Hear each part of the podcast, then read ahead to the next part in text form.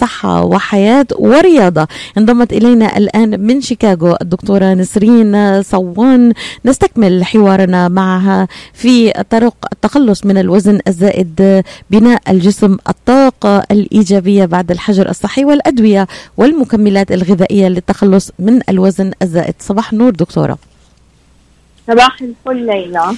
صباح الطاقة الإيجابية دكتورة والرياضة والحياة بعيد عن الجرائم والمشاكل وفعلا الطاقة السلبية اللي بتعطينا إياها الأخبار ومتابعتها بشكل يومي آه، لوحدها محبطة بشكل كبير دكتورة عن جد. كم يعني بحس المتابعة للأخبار يعني أصبحت الجريمة بشكل مؤذي جدا للمتابع حقيقة يعني آلية الجريمة التي تنفذ في بعض الجرائم فظيعة يعني عن جد كأنه تجردنا من إنسانيتنا دكتورة صوان. أكيد. والله يا ليلى بس الصوت شوي مو واضح. أنا عم بسمعك كثير منيح. صوت صوتك كثير منيح دكتورة. كثير منيح. واصلنا بشكل جيد تماما. طيب أوكي. دكتورة صوان نبدأ حوارنا معك هذا الصباح استكمالا للحلقة السابقة وطرق التخلص من الوزن الزائد. توقفنا دكتورة عن آه، بعد الحجر الصحي يعني أشرتي إلى بعض الخطوات التي يجب أن نتبعها. ماذا عن آه، الأدوية والمكملات الغذائية للتخلص من الوزن الزائد؟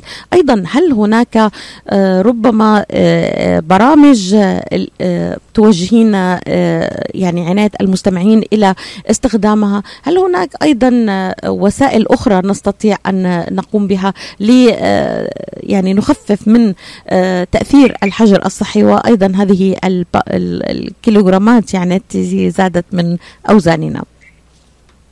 آه ليلى في الأول بحب إني أقول إنه السمنة أو البدانة هي عبارة عن مرض.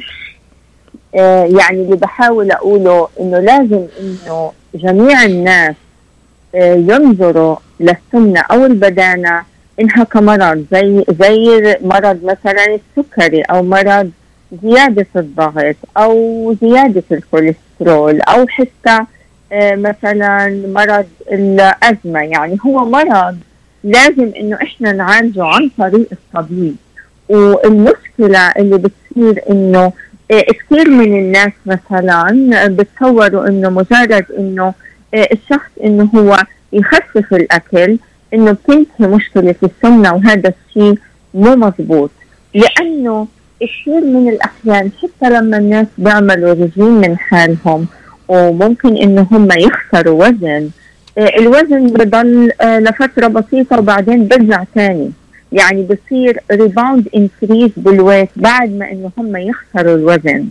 آه والمشكلة اللي يعني لازم إنه الناس يعرفوها إنه لما لما الشخص أو المريض بيخسر الوزن بيخسر وزن من الشحوم والعضلات. لما بيكسب وزن بيكسب وزن من الشحوم فقط.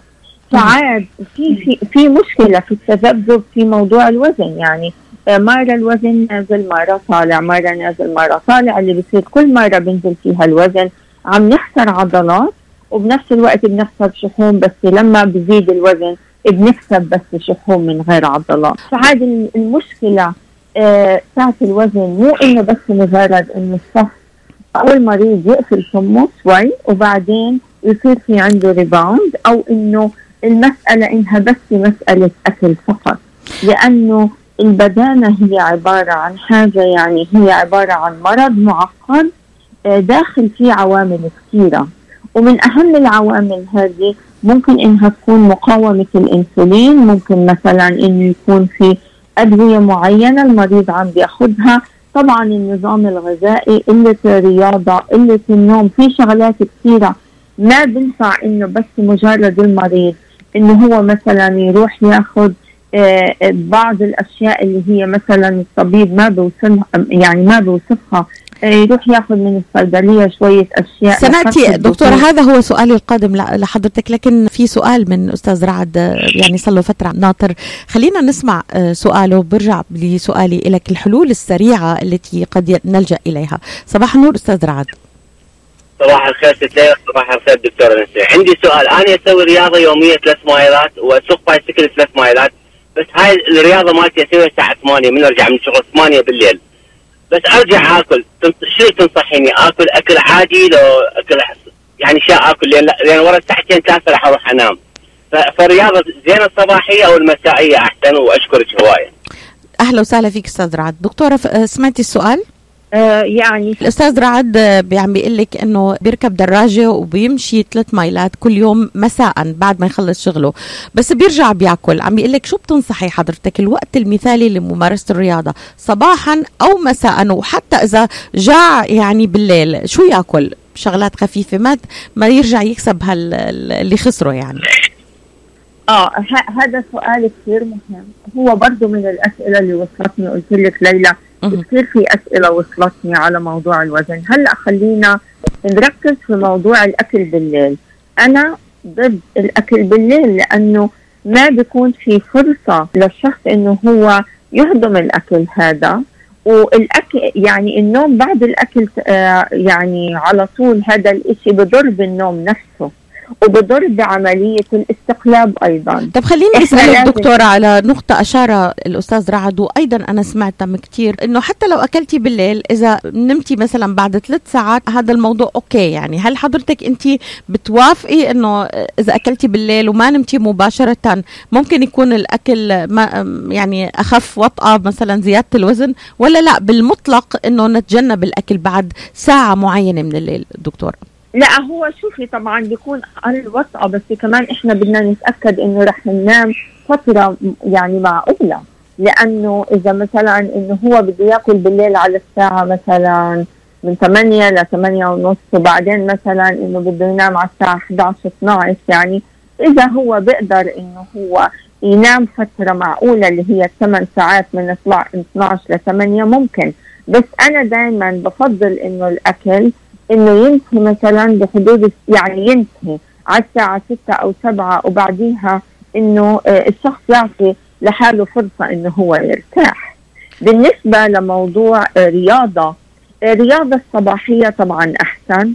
إذا هو بده إنه يلعب رياضة في المساء ممكن بس لازم إنه يكون الشيء قبل بثلاث ساعات من النوم لأنه رياضة قبل النوم ممكن إنها تعطي قلق وممكن تخلي الواحد إنه هو ما يعرف ينام. بس يعني على أي حال كمان بتوقف هذا على نظام شغله. يعني كل واحد كمان لازم إنه هو آه، يعمل شيء بناسب نظام شغله. وأنا زي ما قلت يعني إنه هو إذا في مشكلة في البدانة لازم إنه هذا الشيء كله يكون تحت إشراف طبيب طيب دكتورة آه، المينتنس كما فهمت من الأستاذ رعد وهذا الناس يعني بدها تحافظ على آه، وزنها ممكن ما يكون عندها مشكلة البدانة. يعني خليني نلخص اللي فهمته منك هلا إنه الرياضة بشكل صباحيه أفضل اللي بيقدر ينسق آه، قبل ما يروح على شغله يعني يلعب مثلا نص ساعة ساعة رياضة مثلا أو رياضة المشي أو دراجة أو ورافر إنه ممكن متاح له إذا ما كانت متوفرة ممكن مساء. طيب إذا الواحد أحيانا دكتورة بيجوع بالليل إذا إذا أضعف الإيمان حضرتك قلتي لنا شو ممكن يتناول المساء بحيث إنه مثلا ما يأثر على آه، الحمية أو النظام الغذائي أو ما إلى ذلك؟ يعني شو ممكن الأشياء الأخف ضرر. الأخف ضرر. في أشياء كثير أخف ضرر. في أشياء كثير ممكن ناكلها مساء. م. يعني مثلا إذا الشخص بده إنه بدل ما إنه هو ياكل أشياء ثقيلة يعني طبعا أنا ضد الكارب على طول الخط بالمساء. إيه مثلا الأشياء اللي فيها نشويات وسكريات وأشياء زي هيك. الواحد ممكن إنه هو ياكل مثلا آه، خضروات. ممكن إنه يشرب عصير أخضر بدل ما إنه هو مثلا آه، ياخذ مشروبات طاقة أو مثلا ياخذ اللي هو الكولا أو السفن أب.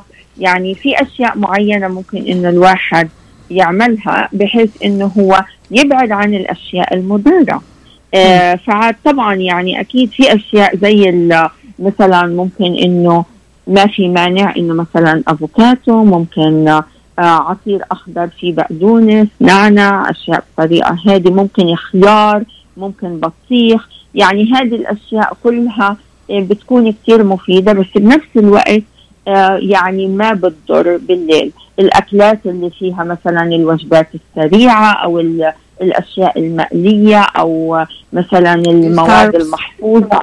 الأكل المحفوظ لازم الواحد إنه هو يبتعد عنه تماما.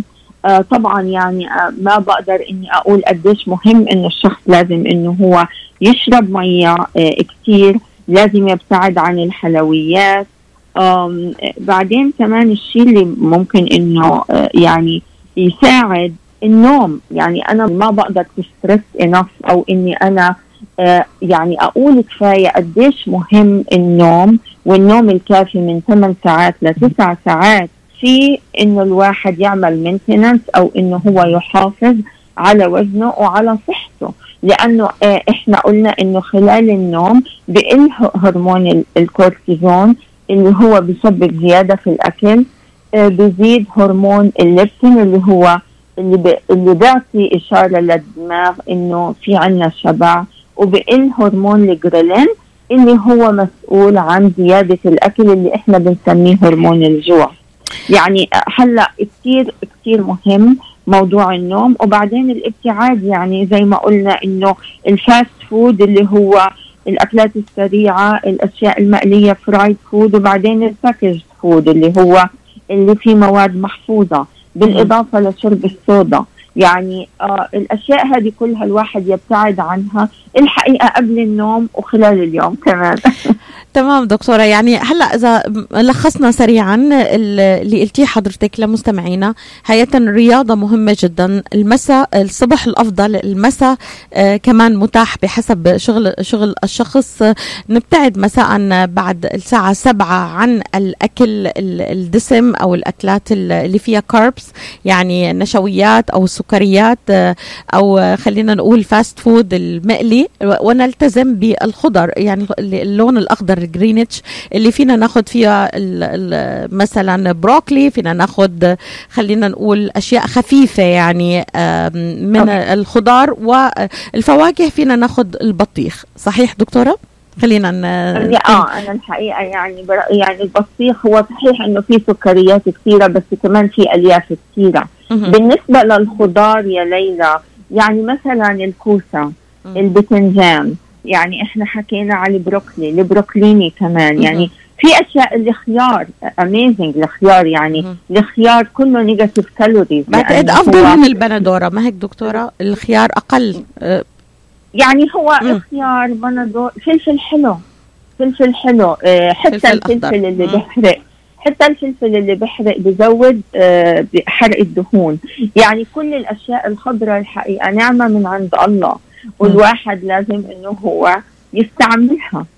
خاصة مساء مثل ما عم تقولي حضرتك يعني قبل ساعات النوم إذا جاع الواحد ممكن يأكل خس مثلا دكتورة. يعني الخس كل هذا. الخس آه طبعا الخس. يعني دائما يداهمنا الوقت ولسه عم نحكي. يعني فالمخرج أعطاني خمس دقائق حقيقة لنستكمل سؤال مركز معك هذا الصباح بالتحديد بما تبقى لدينا من الوقت. دائما نبحث لأنقاص الوزن دكتورة عن خلينا نقول حلول سريعة. منها البدائل يعني خليني أقول المكملات الغذائية. خلينا نشرح للمستمعين والأدوية. شو قصدك دكتورة؟ بالمكملات الغذائية وما هي الأدوية اللي ممكن الآن متبعة؟ في تقريبا سبع دقائق.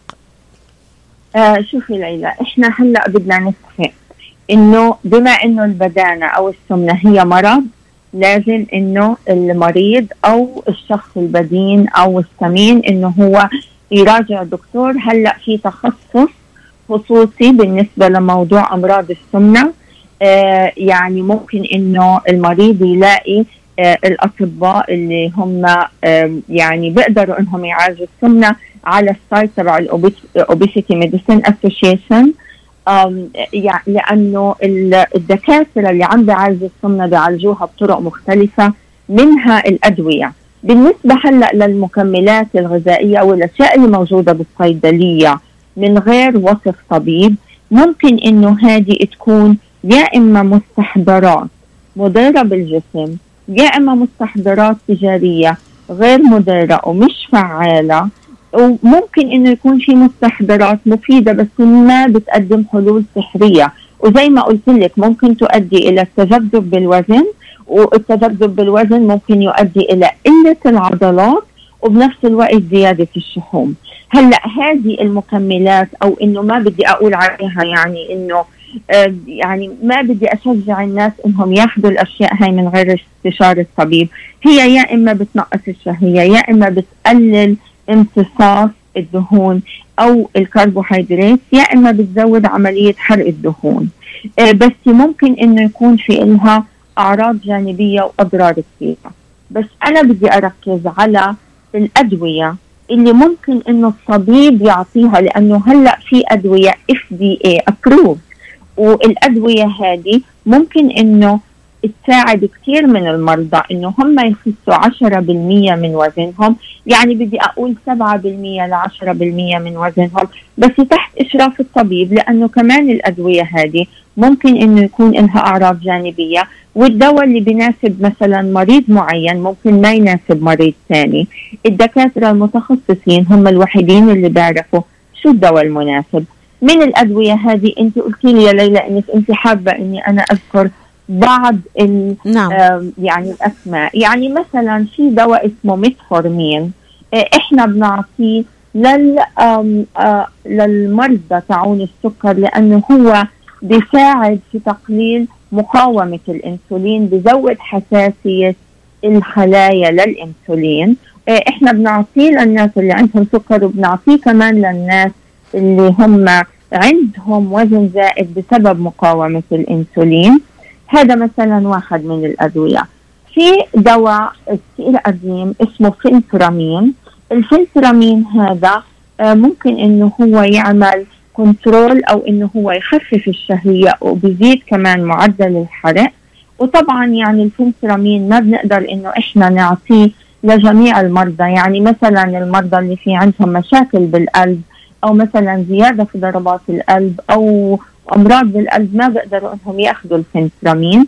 بس المرضى الثانيين اللي عندهم السمنة من غير ما يكون عندهم هالمشاكل بيقدروا إنه هم يأخذوا ال phentermine. في منه طبعا آه يعني doses مختلفة ويعني ممكن إنه يتاخذ آه مثلا 37.5 هو آه يعني الكمية اللي أكثر الناس بياخذوها بس أنا لقيت إنه كثير من المرضى عندي بيستجيبوا لنص كمية هذه اللي هي 18.75 وهذا بيتاخذ الصبح آه قبل الفطور وبساعد على إنه يزيد حرق السعرات الحرارية وبقلل الشهية. ممكن إنه إحنا نعطيه مرتين باليوم بنفس الوقت. في منه dose اللي هي 15 ممكن نعطيها مرتين باليوم. ممكن إنه ال 15 برضه إنه إحنا نقسمها على مرتين يعني بيختلف من شخص لشخص وبيختلف كمان إنه قديش كمية الوزن اللي إحنا بدنا إنه نخسر. يعني إنه إحنا بنحكي على ال phentermine. صحيح دكتورة؟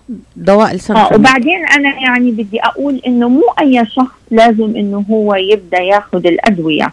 هلا كثير في شيء مهم.